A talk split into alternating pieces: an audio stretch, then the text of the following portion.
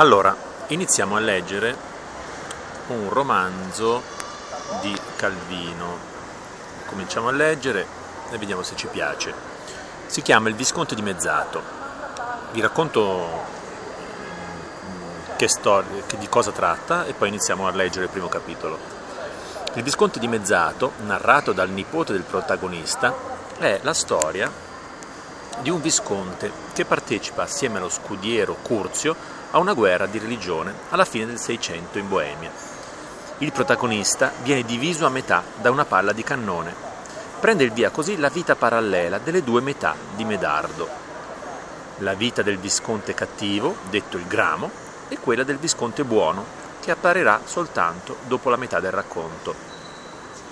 Inizialmente ritorna al paese solo il lato maligno, capace di terribili atrocità. E poi vedremo come continua direttamente dal romanzo.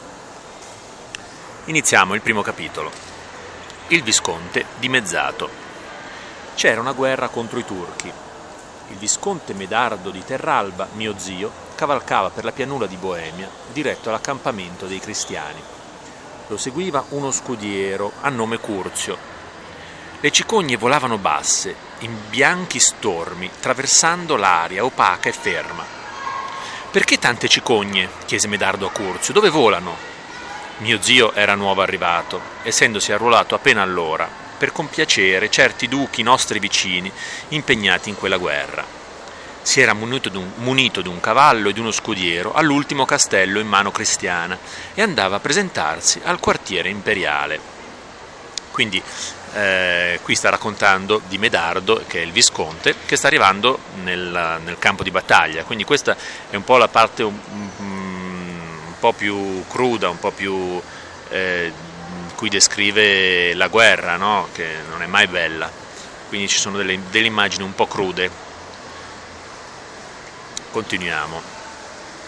Quindi si era munito di cavallo e scudiero all'ultimo castello in mano cristiana e andava a presentarsi al quartiere imperiale. «Volano ai campi di battaglia», disse lo scudiero tetro, parlando delle cicogne, «ci accompagneranno per tutta la strada». Il visconte Medardo aveva appreso che in quei paesi il volo delle cicogne è segno di fortuna e voleva mostrarsi lieto di vederle, ma si sentiva a suo malgrado inquieto. «Cosa mai può richiamare i trampolieri sui campi di battaglia?» Curzio chiese. «Anch'essi mangiano carne umana ormai», rispose lo scudiero, «da quando la carestia ha inaridito le campagne e la siccità ha seccato i fiumi. Dove ci sono cadaveri, le cicogne e i fenicotteri e le gru hanno sostituito i corvi e gli avvoltoi». Mio zio era allora nella prima giovinezza, l'età in cui i sentimenti stanno tutti in uno slancio confuso, non distinti ancora in male e in bene, l'età in cui ogni nuova esperienza, anche macabra, è inumana e tutta trepida e calda d'amore per la vita. «E i corvi, e gli avvoltoi?» chiese, «e gli altri uccelli rapaci, dove sono andati?» Era pallido, ma i suoi occhi scintillavano. Lo scudiero era un soldato nerastro, baffuto, che non alzava mai lo sguardo. A furia di mangiare i morti di peste, la peste ha preso anche loro, e indicò con la lancia certi neri cespugli, che a uno sguardo più attento si rivelavano non di frasche, ma di penne e stecchite zampe di rapace. «Ecco che non si sa chi sia morto prima, se l'uccello o l'uomo, e chi si sia buttato sull'altro per sbranarlo», disse Curzio. Per sfuggire alla peste che sterminava le popolazioni, famiglie intere si erano incamminate per le campagne e l'agonia le aveva colte lì. In groppi di carcasse, sparsi per la brulla pianura, si vedevano corpi d'uomo e donna nudi, sfigurati dai bubboni e, cosa da principio inspiegabile, pennuti, come se da quelle macilente braccia e costole fossero cresciuti nere penne e ali. Erano le carogne d'avvoltoio, mischiate ai loro resti. Già il terreno si andava disseminando dei segni di avvenute battaglie. L'andatura si era fatta più lenta perché due cavalli si impuntavano in scarti e impennate.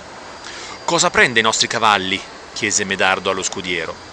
«Signore», lui rispose, niente spiace ai cavalli quanto l'odore delle proprie budella. La fascia di pianura che stavano attraversando era infatti cosparsa di carogne equine, talune supine con gli zoccoli rivolti al cielo, altre prone col muso infossato nella terra.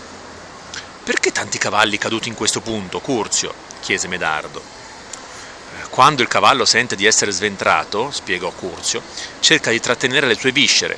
Alcuni posano la pancia a terra, altri si rovesciano sul dorso per non farle penzolare, ma la morte non tarda a coglierli ugualmente». «Dunque sono soprattutto i cavalli a morire in questa guerra?» «Le scimitarre turche sembrano fatte apposta per fendere d'un colpo i loro ventri. Più avanti vedrai i corpi degli uomini. Prima tocca ai cavalli e dopo ai cavalieri. Ma ecco, il campo è là!» Ai margini dell'orizzonte si alzavano i pinnacoli delle tende più alte e gli stendardi dell'esercito imperiale e il fumo. Galoppando avanti, videro che i caduti dell'ultima battaglia erano stati quasi tutti rimossi e seppelliti. Solo se ne scopriva qualche sparso membro, specialmente dita, posato sulle stoppie. «Ogni tanto c'è un dito che ci indica la strada», disse zio Medardo. «Che vuol dire?» «Dio li perdoni, i vivi mozzano le dita ai morti per portar via gli anelli». «Chi va là?» disse una sentinella col cappotto ricoperto di muffe e muschi, come la corteccia di un albero esposto a tramontana. «Viva la sacra corona imperiale!» gridò Curzio. «E che il sultano muoia!» replicò la sentinella. «Ma vi prego, arrivate al comando, dite loro quando si decidono a mandarmi il cambio, che ormai metto radici». I cavalli ora correvano per sfuggire alla nuvola di mosche che circondava il campo, ronzando sulle montagne ed escrementi. «Di molti valorosi», osservò Curzio, «lo sterco di ieri è ancora in terra e loro sono già in cielo». E si segnò, cioè si fece il segno della croce. All'ingresso dell'accampamento fiancheggiarono una fila di baldacchini, sotto ai quali donne ricce e spesse, con lunghe vesti di broccato e i seni nudi, li accolsero con urla e risatacce. «Sono i padiglioni delle cortigiane», disse Curzio, «nessun altro esercito ne ha di così belle». Mio zio già cavalcava col viso voltato indietro a guardar loro. «Attento, signore», aggiunse lo scudiero, «son tanto sozze e impestate che non le vorrebbero neppure i turchi come preda di un saccheggio. Ormai non son più soltanto cariche di piattoli, cimici e zecche, ma indosso a loro fanno il nido gli scorpioni e i ramarri». Passarono davanti alle batterie da campo. A sera gli artiglieri facevano cuocere il loro rancio d'acqua e rape sul bronzo delle spingarde e dei cannoni, arroventato dal gran sparare della giornata. Arrivavano dei carri pieni di terra e gli artiglieri la passavano al setaccio. «Già scarseggia la polvere da sparo», spiegò Curzio, «ma la terra dove si sono svolte le battaglie ne è tanto impregnata che volendo si può recuperare qualche carica». Dopo venivano gli stalli della cavalleria, dove, tra le mosche, i veterinari sempre all'opera rabberciavano la pelle dei quadrupedi, con cuciture, cinti ed empiastri di catrame bollente, tutti nitrendo e scalciando, anche i dottori. Gli attendamenti delle fanterie seguivano poi per un gran tratto. Era il tramonto, e davanti a ogni tenda i soldati erano seduti, coi piedi scalzi, immersi in tinozze d'acqua tiepida. Soliti come erano, a improvvisi allarmi notte e giorno, anche nell'ora del pediluvio, tenevano l'elmo in testa e la picca stretta in pugno. In tende più alte e drappeggiate a chiosco, gli ufficiali si incipriavano le ascelle e si facevano vento con ventagli di pizzo. «Non lo fanno per effeminatezza», disse Curzio, «anzi, vogliono mostrare di trovarsi completamente a loro agio nelle asprezze della vita militare». Il visconte di Terralba fu subito introdotto alla presenza dell'imperatore. Nel suo padiglione, tutto a razzi e trofei, il sovrano studiava sulle carte geografiche i piani di future battaglie. I tavoli erano ingombri di carte srotolate e l'imperatore vi piantava degli spilli, traendoli da un cuscinetto puntaspilli che uno dei marescialli gli porgeva. Le carte erano ormai tanto cariche di spilli che non ci si capiva più niente, e per leggervi qualcosa dovevano togliere gli spilli e poi rimetterceli. In questo togli e metti, per aver libere le mani, sia l'imperatore che i marescialli tenevano gli spilli tra le labbra e potevano parlare solo a mugolii. Alla vista del giovane che si inchinava davanti a lui, il sovrano emise un mugolio interrogativo e si cavò tosto gli spilli dalla bocca. «Un cavaliere appena giunto dall'Italia, maestà», lo presentarono. «Il visconte di Terralba, di una delle più nobili famiglie del Genovesato. Sia nominato subito tenente».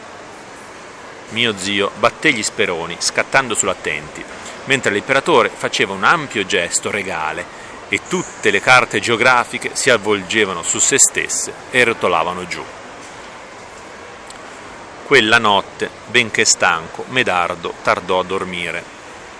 Camminava avanti e indietro vicino alla sua tenda e sentiva i richiami delle sentinelle, i cavalli nitrire e il rotto parlar nel sonno di qualche soldato. Guardava in cielo le stelle di Boemia, pensava al nuovo grado, alla battaglia dell'indomani e alla patria lontana, al suo fruscio di canne nei torrenti. In cuore non aveva né nostalgia, né dubbio, né apprensione. Ancora per lui le cose erano intere e indiscutibili, e tale era lui stesso.